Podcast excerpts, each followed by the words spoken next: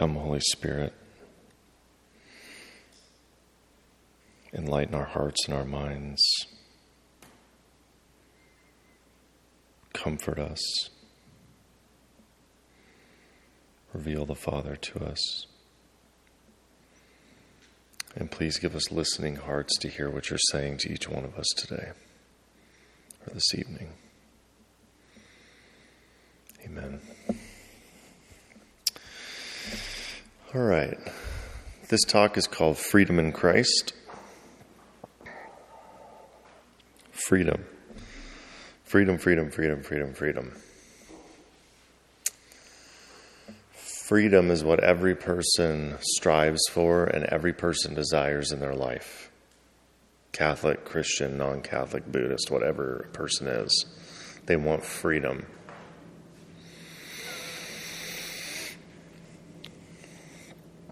There's the physical freedom of being able to be free to say what you want, to speak, to do what you want to do, and all those kind of things, which we have enjoyed in our country and still do so relatively. Right? But the freedom that God offers us is a freedom of the heart, a freedom of the mind, a freedom just to be. I remember several years ago, probably, oh, I'd say 2009, 10, somewhere around there. A friend of mine asked me, wouldn't it be nice just to be able to sit at home in the silence without any TV, any music, anything going, and just be at peace? And I remember thinking that would be amazing because the minute I shut down the noise, the minute I shut down anything, it was like, right? Silent retreats would have driven me absolutely nuts because silence amplifies whatever's happening in your heart. Whatever's happening interiorly, silence makes it louder. That's why we always keep noise on and sound and all these other distractions. Because our entire culture is geared towards distracting us from what's actually happening in our hearts. Because it's in the depth of the heart that the human person actually dwells. That's where God dwells, in the depth of our heart. The Catechism in the fourth pillar says that the heart is the place of choice, it's the place where we choose. It's beyond the psychic drives, it even says beyond the psychic drive. So, beyond our thinking, beyond our feeling, beyond that stuff is where God actually dwells with us. Our thoughts, our feelings, our desires, all those psychological sort of things are the doorway through which He either enters in or we keep Him out. Right? What happens in a prayer session, hopefully, is that a person actually opens up all of those things. In prayer, we should open up our thoughts, feelings, and desires. Right? We should open these things up. We should be honest about them. We should have humility and speak the truth of what they are. When I stated before what I did with my wife, what I did was I opened that and created a space for grace to come in. What freedom is, in the end, is the ability to stay in that place of openness and vulnerability. It's the ability to stay open. It's the ability to be honest and open with what we think, what we feel, what we desire to be true in our actions. And in the end, that's how we come to know the love of God, is by opening up. Jesus stays open and vulnerable all the time. That's what that is a symbol of. See, most of us think that's absolutely terrifying to stay open and vulnerable all the time. Right? Even standing here like this is just slightly awkward. You know, I'm not trying to stand like him, but just even standing here open like this is slightly awkward because it opens me up. Right? But that's the very place that we stay. It's the way of relationship.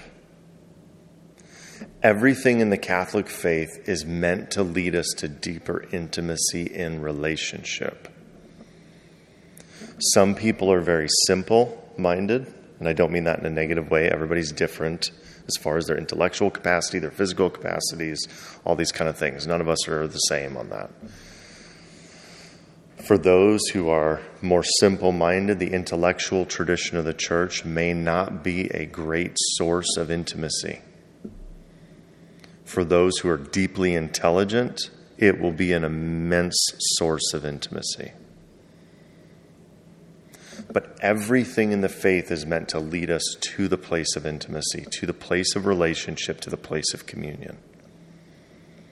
And that is freedom. Freedom is when we can stand naked without our fig leaves before the other and be who we are. Without apology, without forcing it, without assaulting people with who we are, without hiding. That's what freedom is. It's to be with the other. It's to be able to have another person stand before us that's so obnoxiously different from us that we don't get all freaked out and insecure and weird. Oh, God, there's the tattooed guy. It happens. My experience in the church is I kind of draw a line right down the middle.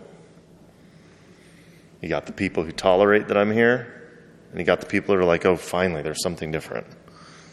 And then the other people in the middle, right? Can we be secure in who we are? That's what freedom really is. It's not that we will never feel pain. That's a modern notion in our culture that we're not going to feel pain, we're not going to hurt, we're not going to have feelings that are unsettling at times or things that stir us in a negative way. That will always happen because we live in a fallen, broken world, and people are sinful, and people are empty cups. and they are not Jesus all the time. Right? But what freedom is, is that I can stay open even if you are not. Even if you're not okay, I can be okay. Because I don't need you to be okay. Wouldn't that be great to be free of you and your spouse and your kids and me and Father and everybody else and be totally dependent upon our Lord, that's the great gift of freedom. When we enter into this communion with our Lord in total openness and total intimacy, we get washed clean by faith Paul says, Therefore, since we are justified by faith, we have peace with God through our Lord Jesus Christ. Through him we have obtained access to this grace in which we stand, and we rejoice in our hope of sharing the glory of God. What's the glory? His manifestation in his presence. The glory cloud in the Old Testament that hovered over the tabernacle, it's his presence we have total access and peace with Him. Once we're baptized, we're washed clean. When we go to confession and we have no mortal sin on our soul, clean. And then the peak, when we go to communion and we actually partake of this sacrifice that cleanses us, we're clean. Huh? Romans 5, 1 to 2. 5 and 6 are really good chapters, I would read. But this is something we get by faith. Do we believe it? Do we believe what the church teaches? That God is love, that at baptism we're washed clean, that when we go to confession and we confess everything that's there, knowingly confess everything that we know of that's there, that we're clean. When we receive communion, we're clean. Do we believe it? This is the core of everything. What do you believe? This is why we profess our faith, the creed, every Sunday. I believe in. It's all about what we believe. Do we believe it? What do you believe? When you had a prayer session, did you feel that space? Did you feel that lightness? Do you believe that that's what happened?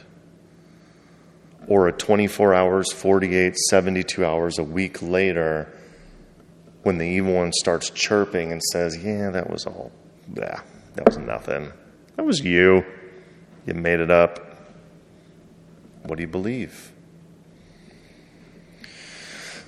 The entire message of Paul could be boiled down to one simple thing grace comes through faith. It's not what we do, it's what we believe. Do we believe that we're justified by faith in Him and we have peace with God the Father through our Lord Jesus Christ? That's what the church teaches us, that's what the scriptures teach us. That's what hopefully we encountered in our prayer session was a sense of peace, communion. That's where freedom lies. When we believe that, we will start to change. Paul also says, Be renewed by the transforming of your mind. Mind is a broader concept than just the intellect, it's our thoughts, feelings, desires, all those things. Be renewed in those. So, if I've been washed clean, do I need to be upset about what happened before? Do I need to continue allowing the memory of my former sins to harangue me? That's not us. It's the evil one chirping. God wants us to stand in this place of freedom. The evil one wants us to move. What St. Ignatius of Loyola tells us in the Discernment of Spirits is that for the person who is moving from grace to grace to grace to grace, right? In other words, we're seeking after God. We're moving towards God. We're trying to grow in holiness. We're participating in the sacraments of the church. We're trying to be good, holy disciples. Is that God's action is always peace, joy, love, patience, kindness, tenderness, consolation. The only negative feeling thing that God will give us when we're moving in that direction ardently is sorrow for our sin. When we sin, we will feel bad about it. What that means is when we feel sorrow for that sin, we're led to repent. We're led to say we're sorry. We're led to try to come back to our Lord and ask forgiveness. That's what that sorrow for sin leads to. All the other negative stuff for that person who's moving towards God ardently is of the evil one, period. Questioning, doubt, fear, insecurity, scruples, constantly worrying, anxiety, distress, depression, guilt, shame, condemnation, all of that stuff is from the evil one. The question is, is can we stand in this place of communion with Him, washed clean, and reject those things? That's the real question. Do I believe that God loves me? Do I believe in my identity as a son or a daughter in the heart of the Father? Jesus does not give us a choice to stand in the middle. There's a Protestant pastor who told a story. He had a dream one night. And he was sitting on a fence, and on one side of the fence was God, In his kingdom, on the other side of the fence was the evil one. And he's sitting on the fence and he sees the devil coming towards him laughing. And he's like, What are you laughing about? Right? And he's like, You chose me. He's like, No, I haven't. I'm sitting on a fence. He's like, I own the fence.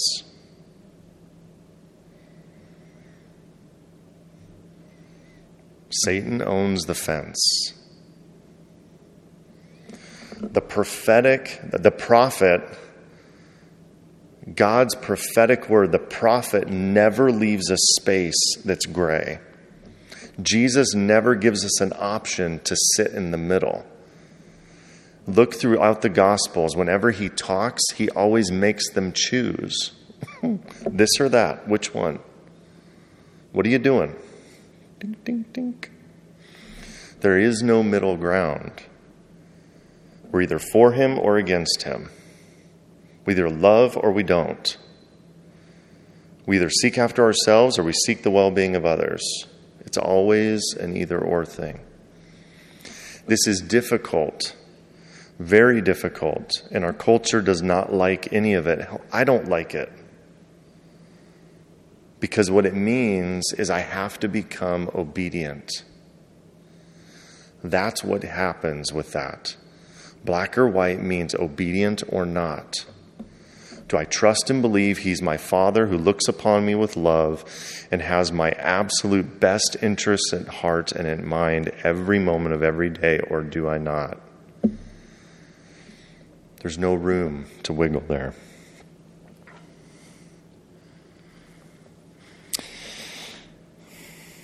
So, freedom is this communion. Freedom is knowing that we are loved. While we were yet sinners, He died for us. He said, You're worth my life.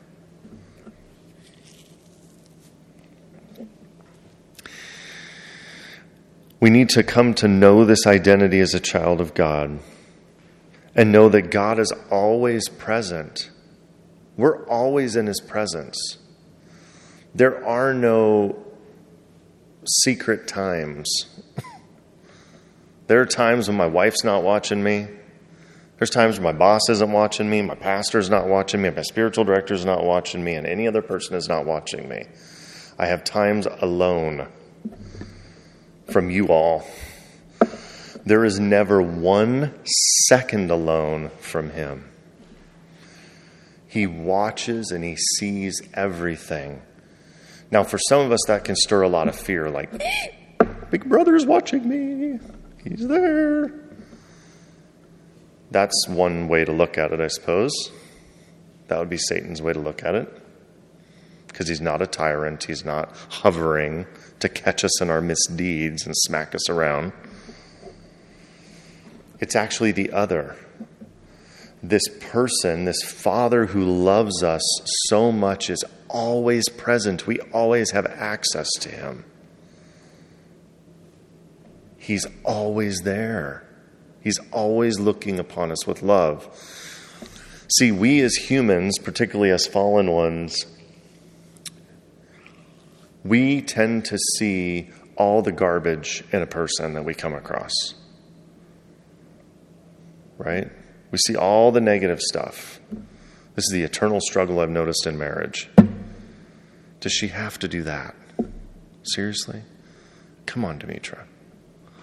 Does he have to do that? Really? You're so irritating. Right? My wife had brain surgery in May. She's overwhelmed. We have four little kids seven, five, two, and then the other one will be one on Wednesday, the youngest. We moved in the last month. We had job changes. She quit her work. I switched my job. Like we had pretty much every life experience you can have in the last 12, 14, 16 months. Right? She's overwhelmed. She's irritable. She's tired. She don't let me play my music because it's too much noise. Right? The chirp that always comes to me is, What is her problem? I know you had all of that brain surgery and everything. I know we had all this stuff, but seriously, get it together, woman. I'm not kidding you. That is the stuff that chirps at me every day that I go home.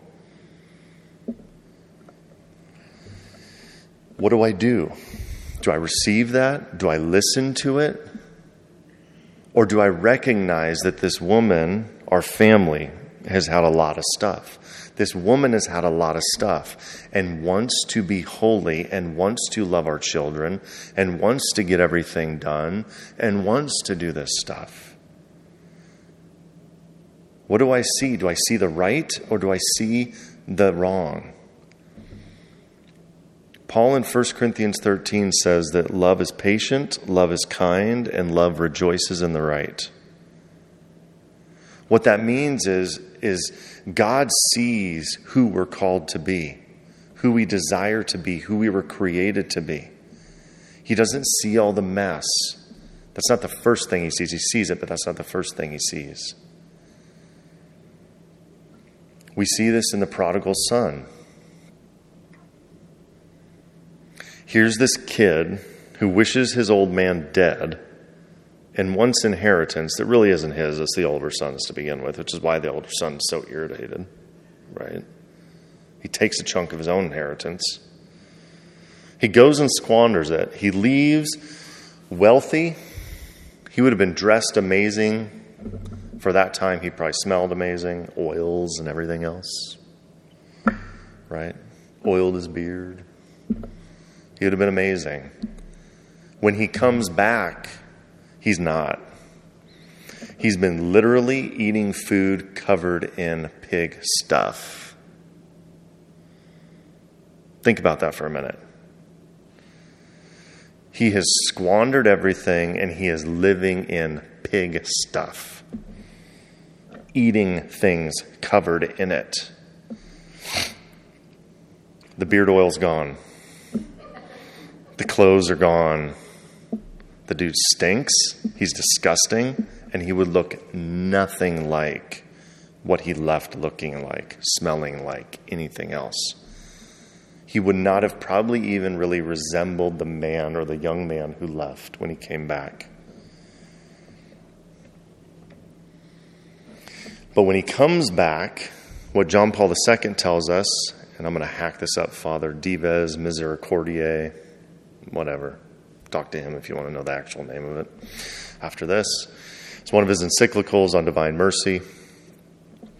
He says that when the Father sees him, he sees who the young man really is. It's kind of like when you start dating somebody, it's not that you don't notice other attractive people, it's just that this one stands out and all the other ones kind of fall to the background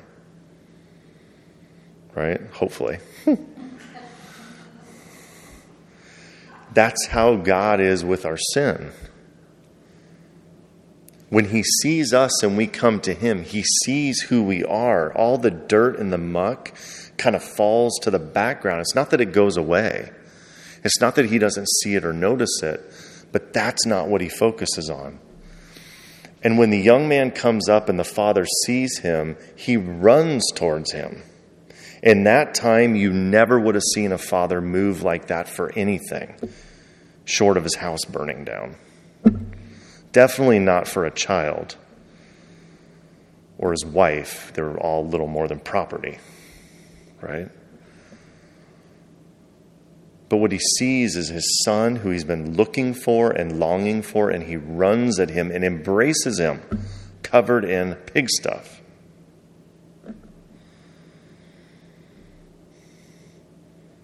When my kids come inside after playing, like they did this afternoon, I went home for a little bit because I haven't seen my family in a few weeks because I've been gone giving retreats. Went home for a little bit and they were outside swinging and playing and they all wanted to give me hugs before I left. I'm like, geez, you need a bath. right? Nothing compared to the Father in the story.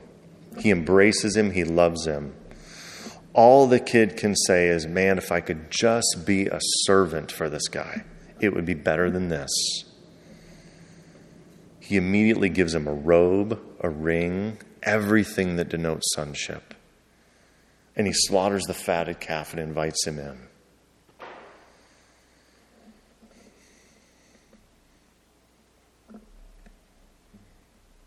This is what the Father longs to do with each one of us. We have that access to Him all the time. And when He sees us, He sees who we long to be and who we were created to be, which is faithful, pure, love.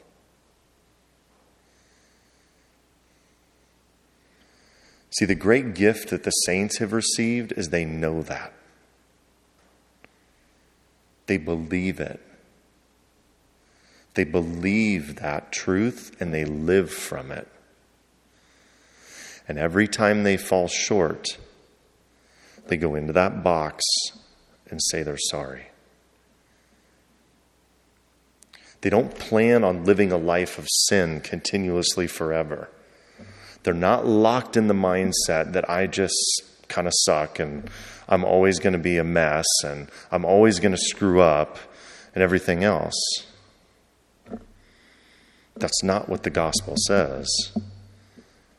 What they do know is that sometimes they'll move. Sometimes they'll sin without even realizing it. And then when it comes to mind, when Jesus shows them, they go in there. We can actually, freedom means we can move to a place where we do not willfully choose to stray. The saints don't.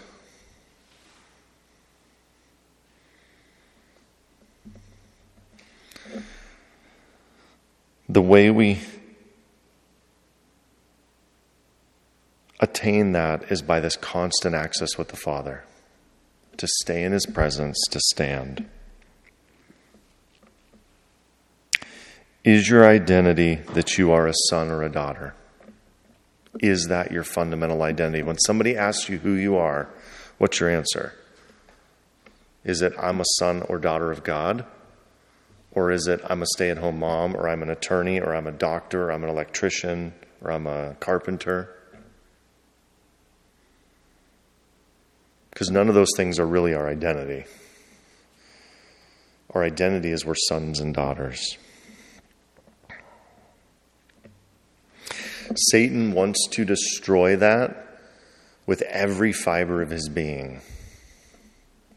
Because when we hurt, it hurts God's heart.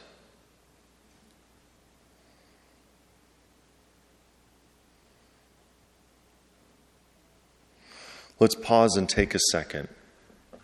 Is there a situation in your life that pains you? Maybe something that somebody did to you, something somebody else did.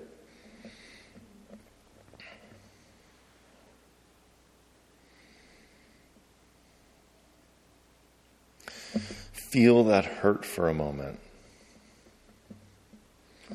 Feel what that's like.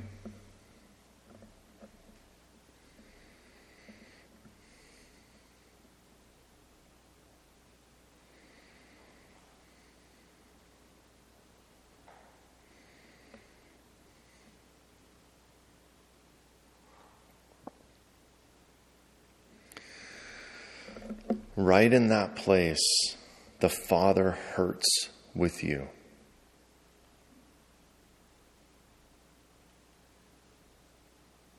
He hurts as he watches his child in pain.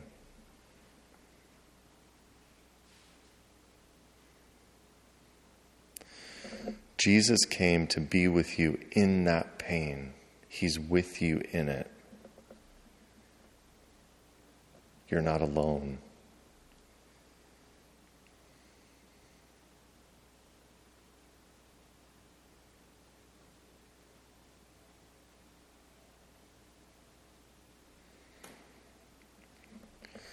While you're in that place, in that memory, ask Jesus to show you. Say, Jesus, where are you in this?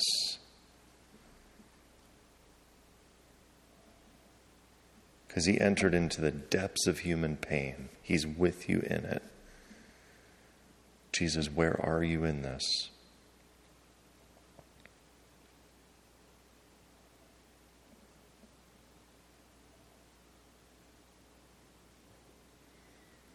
What do you want to say to Jesus?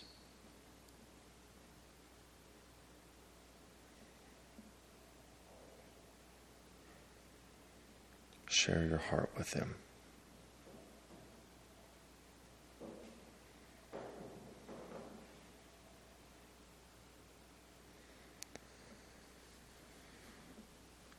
Stay there, stand there with Him.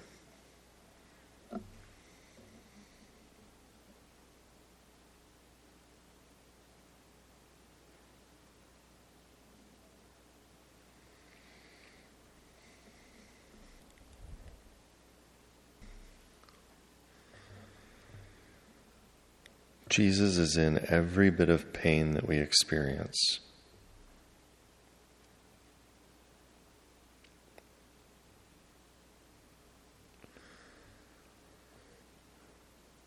The killer in the midst of pain is loneliness. It's not the pain itself,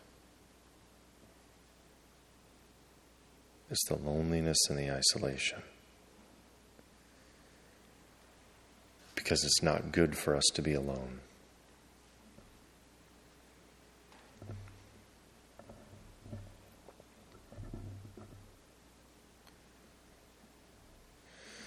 I would invite you in some of your time left here for some of those things that are still there that maybe either didn't get brought up in your prayer, or if you didn't receive prayer, or anything else, is to bring them forward to Him because he's present in the midst of it. Jesus knows what it feels like to be separated from his Father, what it feels like. Not that he was, what it feels like. When he says, Father, why have you forsaken me? That had to be the most excruciating pain for the Son of God who has been one with his Father from all eternity to not experience the communion that he shared with him, to have the experience of feeling separated. He knows what that's like. This is the answer that God gives us to our loneliness and our pain. It's not that it will go away. It's not that we'll never experience suffering or any of that. Our culture makes us think if we're going to be happy, we're not going to experience pain and suffering. That's a lie.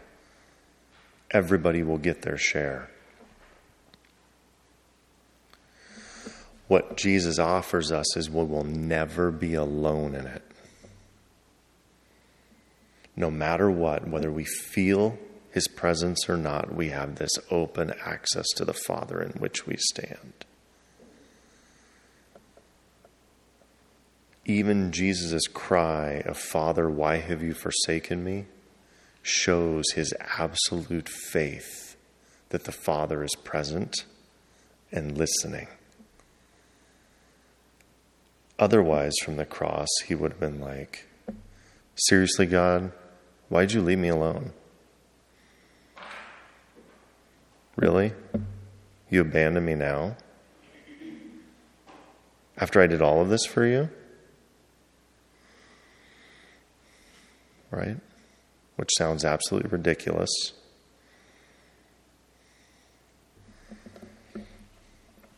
This is the prime question. In the place of difficulty and pain that we encounter in our life, can we stay put?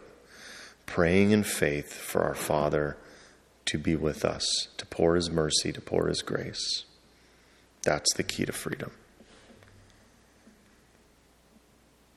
Can I stay there?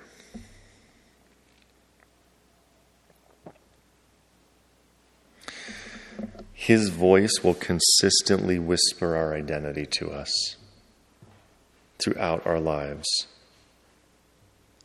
Can we get quiet enough in our day to day life loose ourselves from some of the distractions that so many of us engage in to avoid the silence so that we can hear Him whisper his, our identity to us?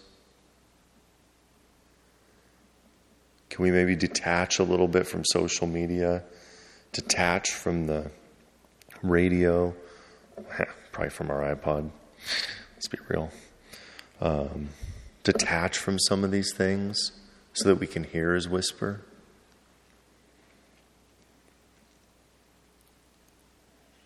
Do you hear that moment when somebody says something to you and it's actually the Father communicating who you are? My secretary, Annette, calls me her work son. Right? She's like, I don't know, 69 or something like that, 70. She's old. About the age of my own mom. My mom's, I think, 71, something like that. But she is. She's like a freaking work mom. I could definitely see that. And that's kind of a funny thing that she said earlier, which I've known to be true for some time. But my primary wound comes from my mom, who was not a place of safety, a place of rest, a place where I could be received and loved with tenderness and joy and those kind of things. Yet God gives me all these women in my life, her. I spent like the first three years of doing this only giving spiritual direction to women, which was super awkward. I did not intend to ever do that. I was like, yeah, no, I'm working with men. Then all of a sudden they started flooding me. And I'm like, Jesus, no. So much so that Michelle in my office is like, well, maybe you're the apostle to women. I'm like, great.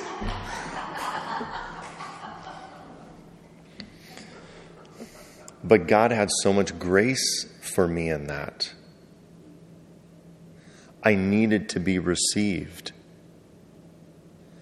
I needed my gift to be validated by being received. Most of these women, I'm 42, they were all like mid 50s, somewhere in there, older than me, right? Motherly. They'd all been moms for God knows how long 20 years, something like that. They all had big kids. But I was quiet enough to hear the whispers that I'm a son and I'm loved. That the gift that I have to give to the world is valuable. Do we live quiet enough to hear that? Do we live quiet enough to hear the other opportunities? We were doing a training for our Unbound team out at the CK Sisters, they have like a, well, they have their mother house and then they have this other house that they built. I'm not sure exactly what it's for, but we did our retreat there anyway.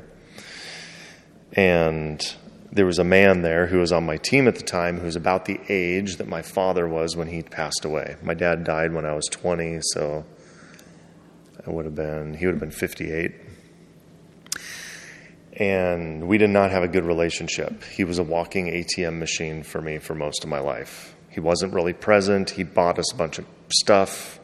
That's how he showed us his love. And I just used him constantly. I never paid my own bills. I just got money from him all the time. He even told me I was selfish and that all I did was use him. And he wasn't being mean, he was being honest with me. Right? He knew it. I knew it. We all knew it. Sister took her, well, I don't even know if she's over the resentments yet from that. Anyway, I used him a lot. Two years before he died, he cut me off. He gave me the title to my car, the last box of stuff, and said, I don't want to see you anymore. If you get your life together, then maybe we can talk. But I'm not. No, I'm done. And I used drugs all the time. I was on a lot of different stuff. Um, and I was just a mess and I was destroying myself, and he couldn't watch me do it anymore. It wasn't that he didn't love me or didn't want me or anything else. He didn't know any other way to deal with the pain that I was causing him. And so he clipped me. This was after I had moved out from the devil worshiper dude. And uh, he cut me off. Two years we didn't talk. Well, that's not true. One time I went up to Bryan when he was in the hospital with his cancer and he told me to leave. I went up to see him because I'd heard he was in the hospital for my sister. Then I got a call on a Thursday. I was had been to jail for a month or so, sitting out fines. Got out, went to a friend's place out by Malcolm. Was out there, had no car, had nothing. By this point, I had gone to jail for a place to stay. I was homeless. I had nothing. I had no money. I had nothing. And uh, so I went there. I got out. I went out to my buddy's place. I got a call on a Thursday night that he was in Tabitha. He was on hospice and he was probably going to die soon. So Friday, I went to see him. And uh, my sister and I hung out with him Friday. And then Saturday, I spent the day alone with him. And at the end of the night, I said, I love you. And he said, I don't believe you. And that was pretty much the last thing we said.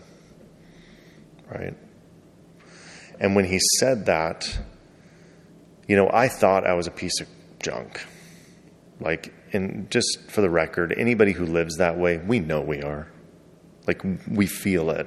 That's half the reason we keep doing what we're doing is because we can't handle who we've become and the damage we create and the stuff that we do in people's lives. Right? I knew it. But he was the guy, while he wasn't present, he was the one consistent person in my life. And he gave his certified stamp of approval that I was trash. That's what I heard when he said that. And I was a mess. And I blew through about 50 grand of the 350,000 he left me and uh, almost died in the process. It took me, that was in 98 it was a couple years ago. It was last year that I fully kind of got out of that and got free of that. But the year prior to that, I had a huge opening, and it was at this training for my Unbound team. And there was this guy there who was about the age that my dad was when he died. And I had a counselor tell me a long time ago, you know, I tried doing the whole go to his grave, apologize, all that kind of stuff, and that never happened. It was just and so I remember him telling me, he was like, Matt, maybe you need to have somebody someday sit in his place and make amends to him via this person, right? First person to this guy, pretending it's your old man. Always thought that was weird, but it was always in the back of my mind. Well, this night, this Friday night, the first night of the retreat, we're sitting there and we're watching this video that I really didn't want to be paying attention to anyway, to be honest with you. And I heard the whisper go talk to him after this is over right? I was quiet enough to hear, go talk to him. And so I did. I was like, hey, can we go outside? Like, this is what's going on. He, he knew my history already. I was like, this was the suggestion. Would you be willing to sit in the place? And he's like, yeah, sure, of course. So we go outside and I make this. First, I start off like third person, and then I correct myself, and I'm like, no, pretend he's my old man, okay? And I felt so unbelievably stupid doing this, right? But I did. I said everything. And he looked at me and he said, I forgive you. And the minute he said, I forgive you, it was like a shot to my heart. And I just crumbled. I completely crumbled. But he didn't stop by saying, I forgive you. He said a whole litany of things that I don't even remember now, but what he did come over to do is he blessed me as a son.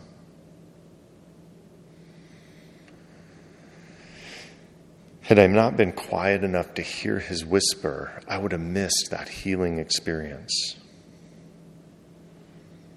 Another healing experience I had was at our last, it was a year ago, we had our Unbound training for new team members. And we had to have a practicum at the end and i figured we'd just like do what the let team, let team does and just pray with each other and stuff like that. But during one of the prayer breaks i was sitting in the chapel at john the 23rd and jesus was really clear like why don't you get prayed with in front of everybody matt? I was like eh, weird so i got prayed with in an unbound session in front of everybody in the front of the room right? Because I was listening. And what came there was there was that $350,000 I was supposed to get. I got 50. My dad gave the other 300 to my sister. So she got well over half a million dollars. It always perturbed me. It took her about a decade to blow through it all and waste it all, right? And I always, you know, reading the scriptures, you start to see that the Father's blessing is really important. Every type of blessing financial blessing, personal blessing, spiritual blessing, all these things. Well, all of this was withheld from me, right? That man gave me a blessing that day, but this still haunted me. It still agitated me. It still frustrated me. I still couldn't move past it. So I hear this, why don't you go get prayed with? I'm like, okay, awkward. So I go get prayed with, and what comes up but that situation in front of everybody? That situation. And I'm going through the process of repenting of my anger towards my, my sister, my father, forgiving them. And then what came to me right in the middle of that, in a slight break, was that while my father and my sister may or may not have meant those things for bad, what God gave me that day was my life. Because had I received that, I would be dead. 100% guaranteed I'd be dead. I would have overdosed and died. 100% guaranteed it would have happened. And He blessed me with my life that moment that some people may have meant for evil was a huge blessing from God.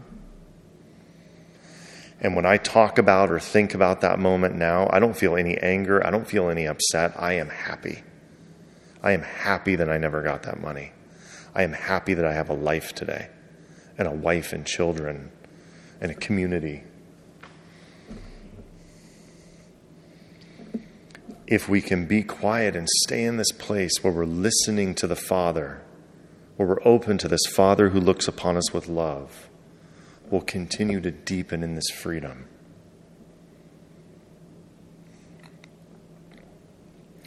Jesus came to destroy the works of hell. I said that earlier this morning when the shepherds came and they saw all those angels and Jesus. What he came to do was take this world back. He's the new Adam. The first Adam gave it over to the evil one. Now Jesus is taking it back. It was never the plan of the Father. And he came to destroy these works. He came to destroy every last thing that the devil throws around. Do you ever wonder why in the Sermon on the Mount, it says if you even look at a woman lustfully, you sinned. Or if you even say raca, whatever that means, to somebody, you're liable to judgment, anger. It's not just murder. What God promised to do was put new hearts in us fundamentally new hearts that don't think the way that we used to think, feel the way we used to feel, react to things the way we used to react.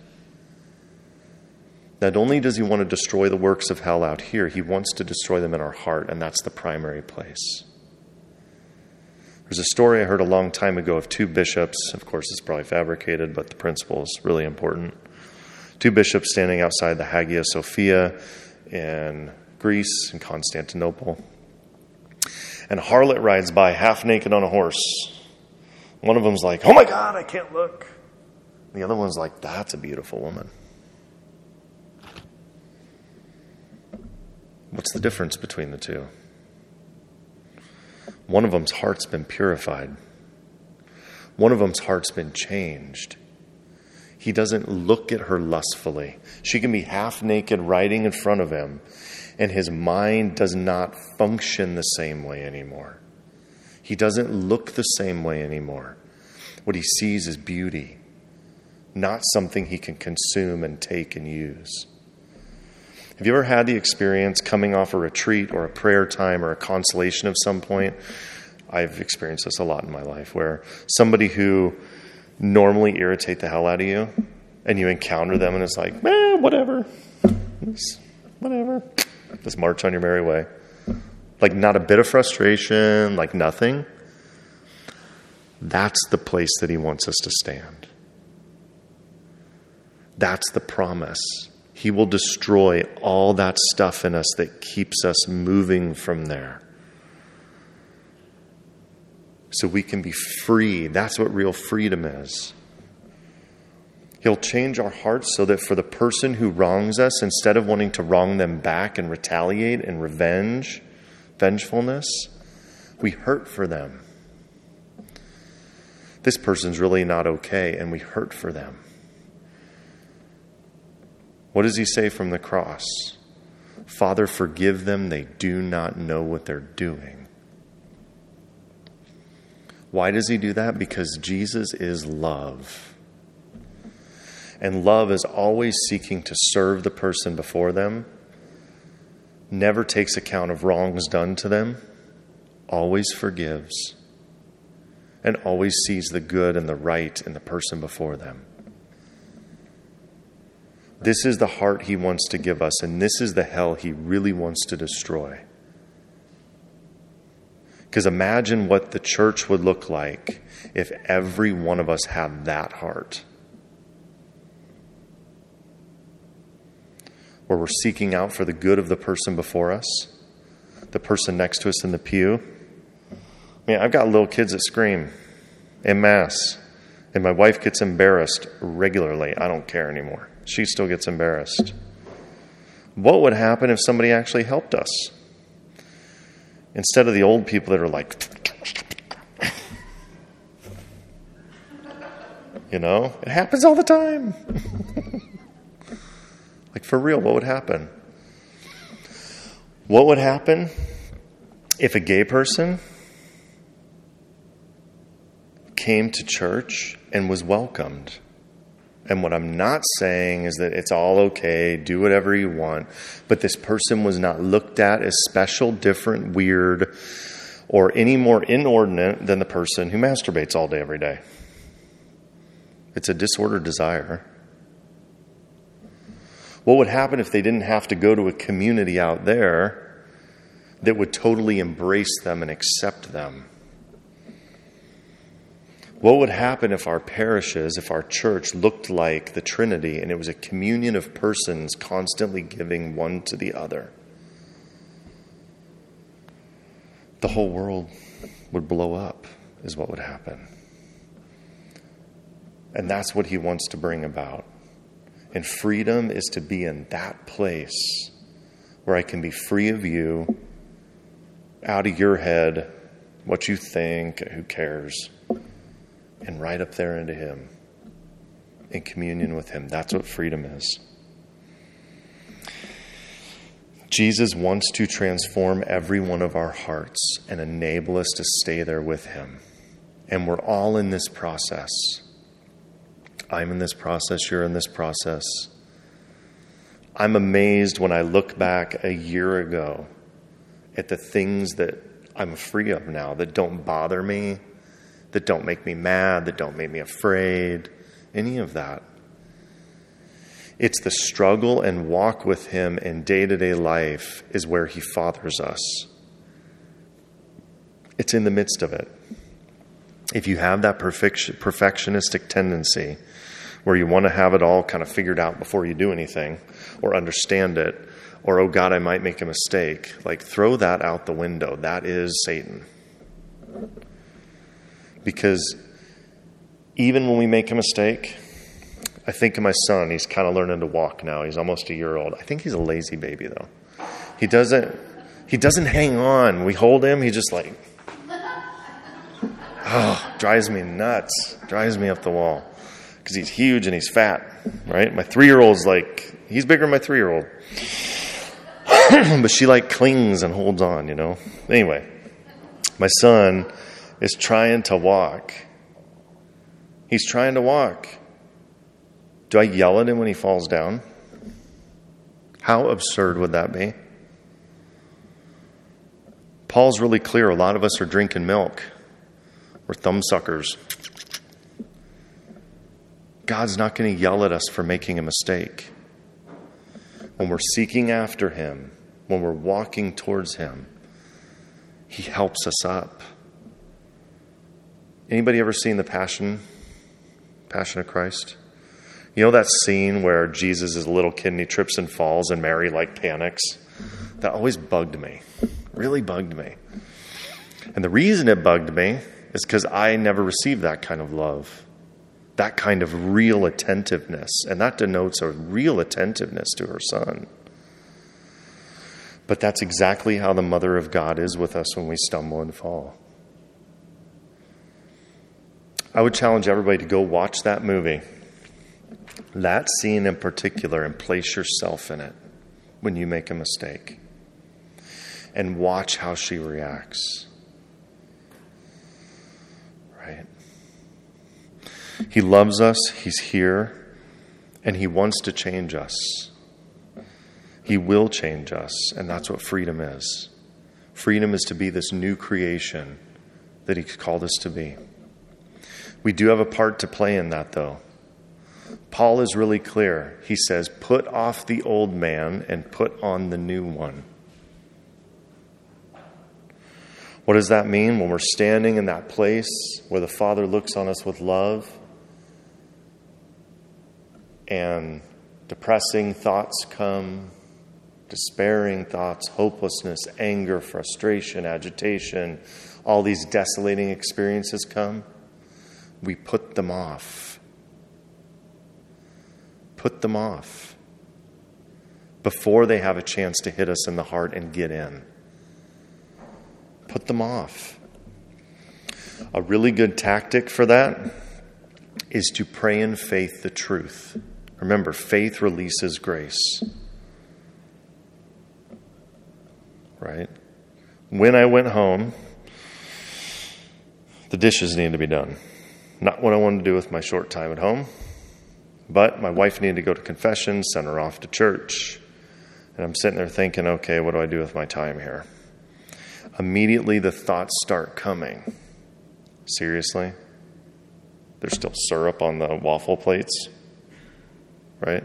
Like it all starts to come. Why? Because Satan wants to move me from this place. So, what do I do? Father, thank you for giving me an amazing wife who desires you, who thinks her soul is more important than those dishes, and goes off to church.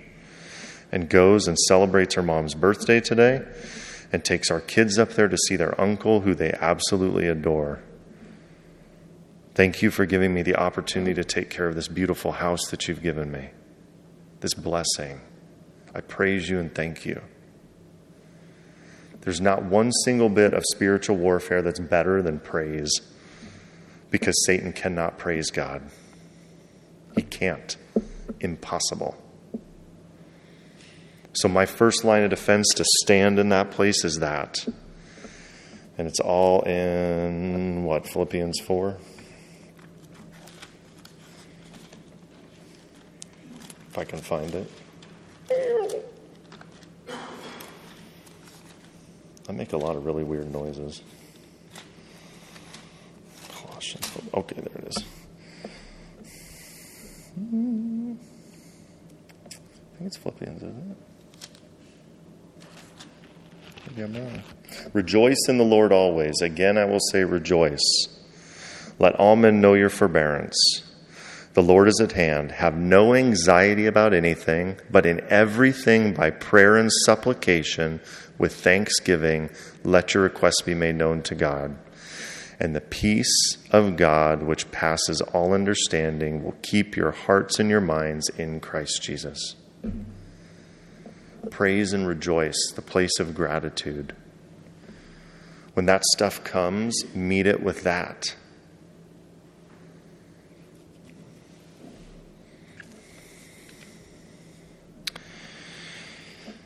If for some reason I don't do that and it hits my affect, and this is the problem, when it gets in there, it creates an issue.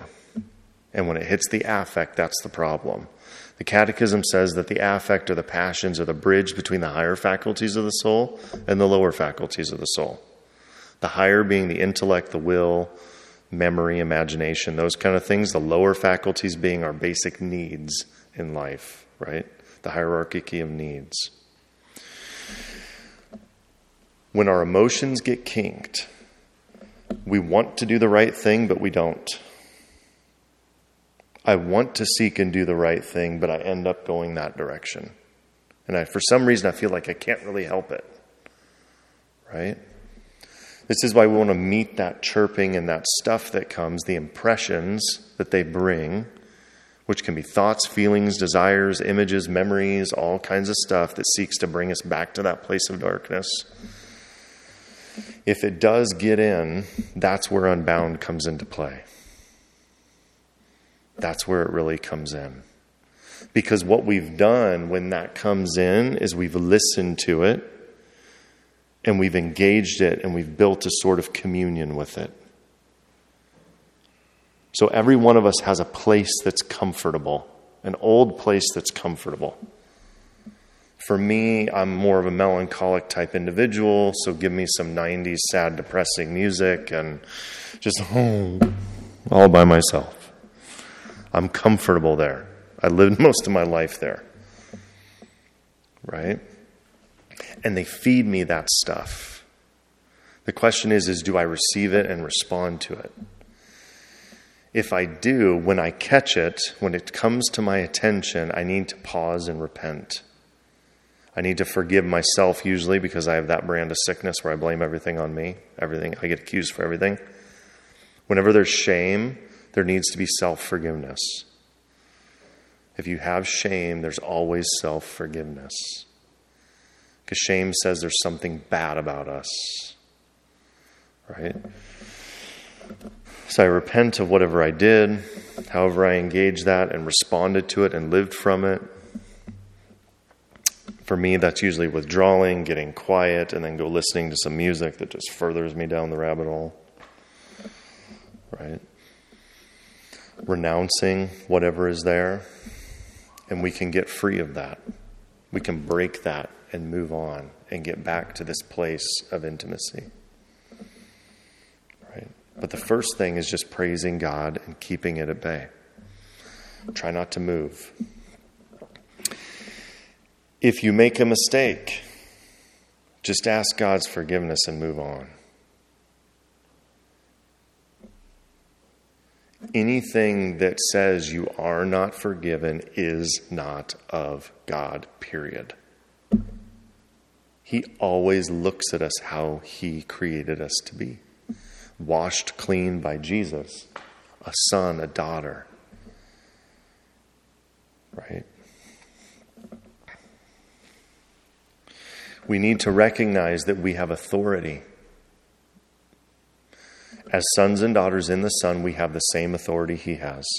He's given it to us.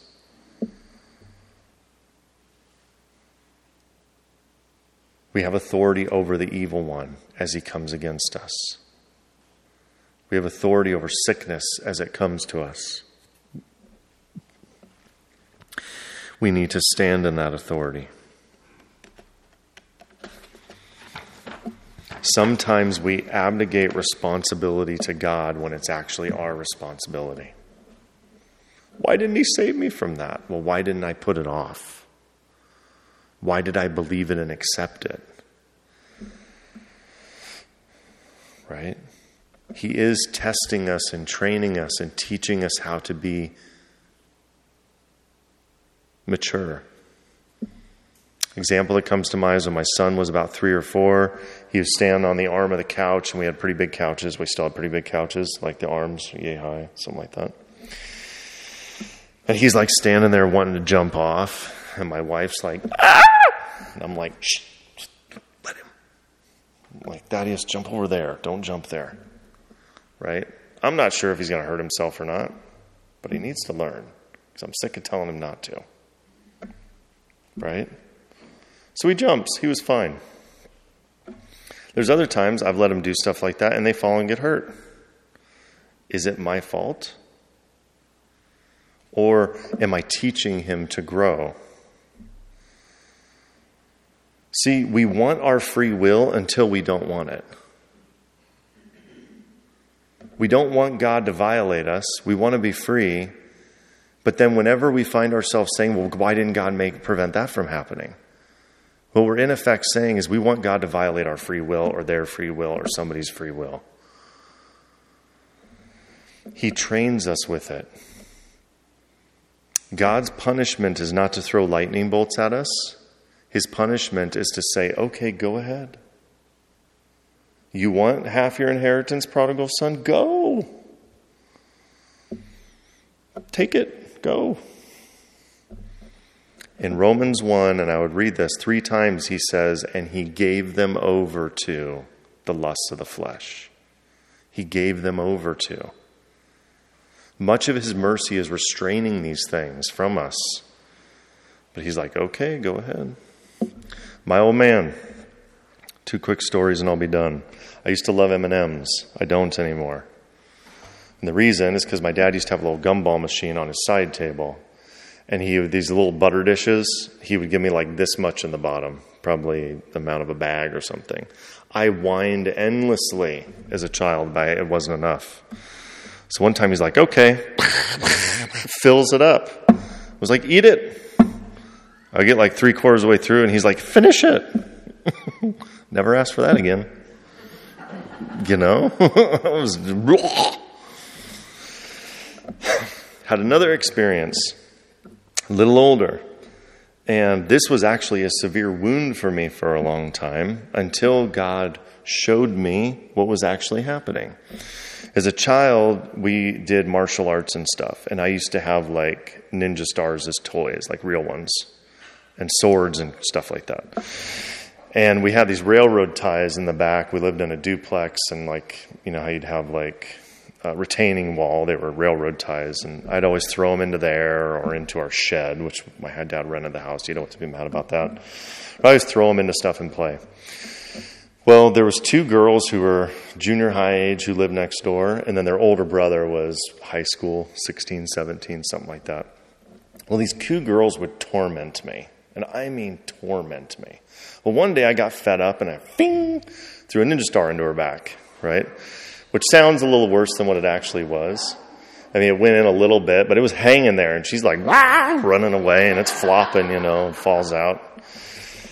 So I'm like all freaked out you know, and I go on top of the shed. And the shed was pretty high. And I waited out there for a little bit. And the next thing I know, her brother comes out and he's got a metal pipe. And he is like coming after me, like for real. But I'm like moving and he's not getting me. He's hitting the thing. He does that for five or ten minutes and then finally leaves. And I stood up there forever and I finally, after however long, I was like, okay, well, I need to get inside. I need to like figure out a way to do this. So I get down, I go inside. The duplex was a split level, so you walk in, there's the landing, and go downstairs, upstairs, and my dad's chair was right at the top of the stairs. The TV was over there. I walk in the door. He stood up, didn't say a word, which for him I always knew was really bad because he was a yeller and lecturer and all those kind of things. And he walks down the stairs. He opened the door to the garage, turned on the light, walked me out there, turned around, shut the door, and locked it. The guy was in there. Right? He didn't have a metal pipe. My dad had already talked to him because he went to my dad to tell him what happened and everything else. And that dude scared the living hell out of me. Right? Terrified me terrified me. I never talked to his sisters again. I never, nothing. For a long time, that really bothered me. But now, what it is, is it's an absolute memory of the Father's love for me. Because what my dad did was give me over to my behavior. See, what that girl did was she went and asked her protector for help. She was being upset. She got a star thrown in her back, right? Assaulted. She went to her protector and asked for help. What I did when I was in trouble was I tried to manage it and take care of it myself. And God says our help is always in the name of the Lord who makes heaven and earth. We're always meant to go to Him for protection. That's why Jesus does not defend Himself ever. And what that moment showed me was the love of God coming through my father. Right? I never did that again. ever.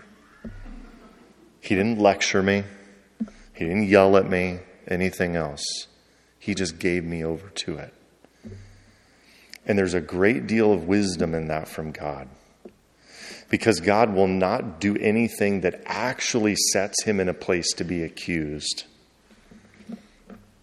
The prodigal son comes back. He's not blaming the father because the kid knows he wrecked his own life.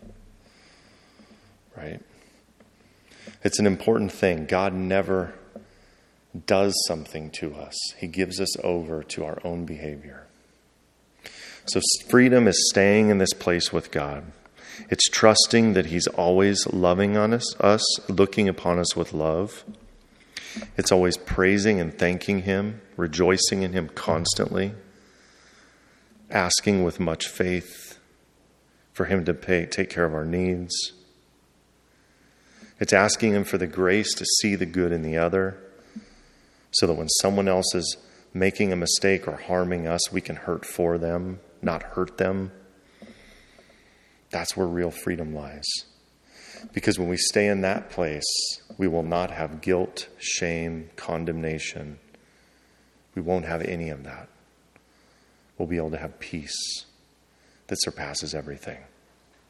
And then hopefully one day, if something does happen to us, we can say, flip us over, I'm done on that side.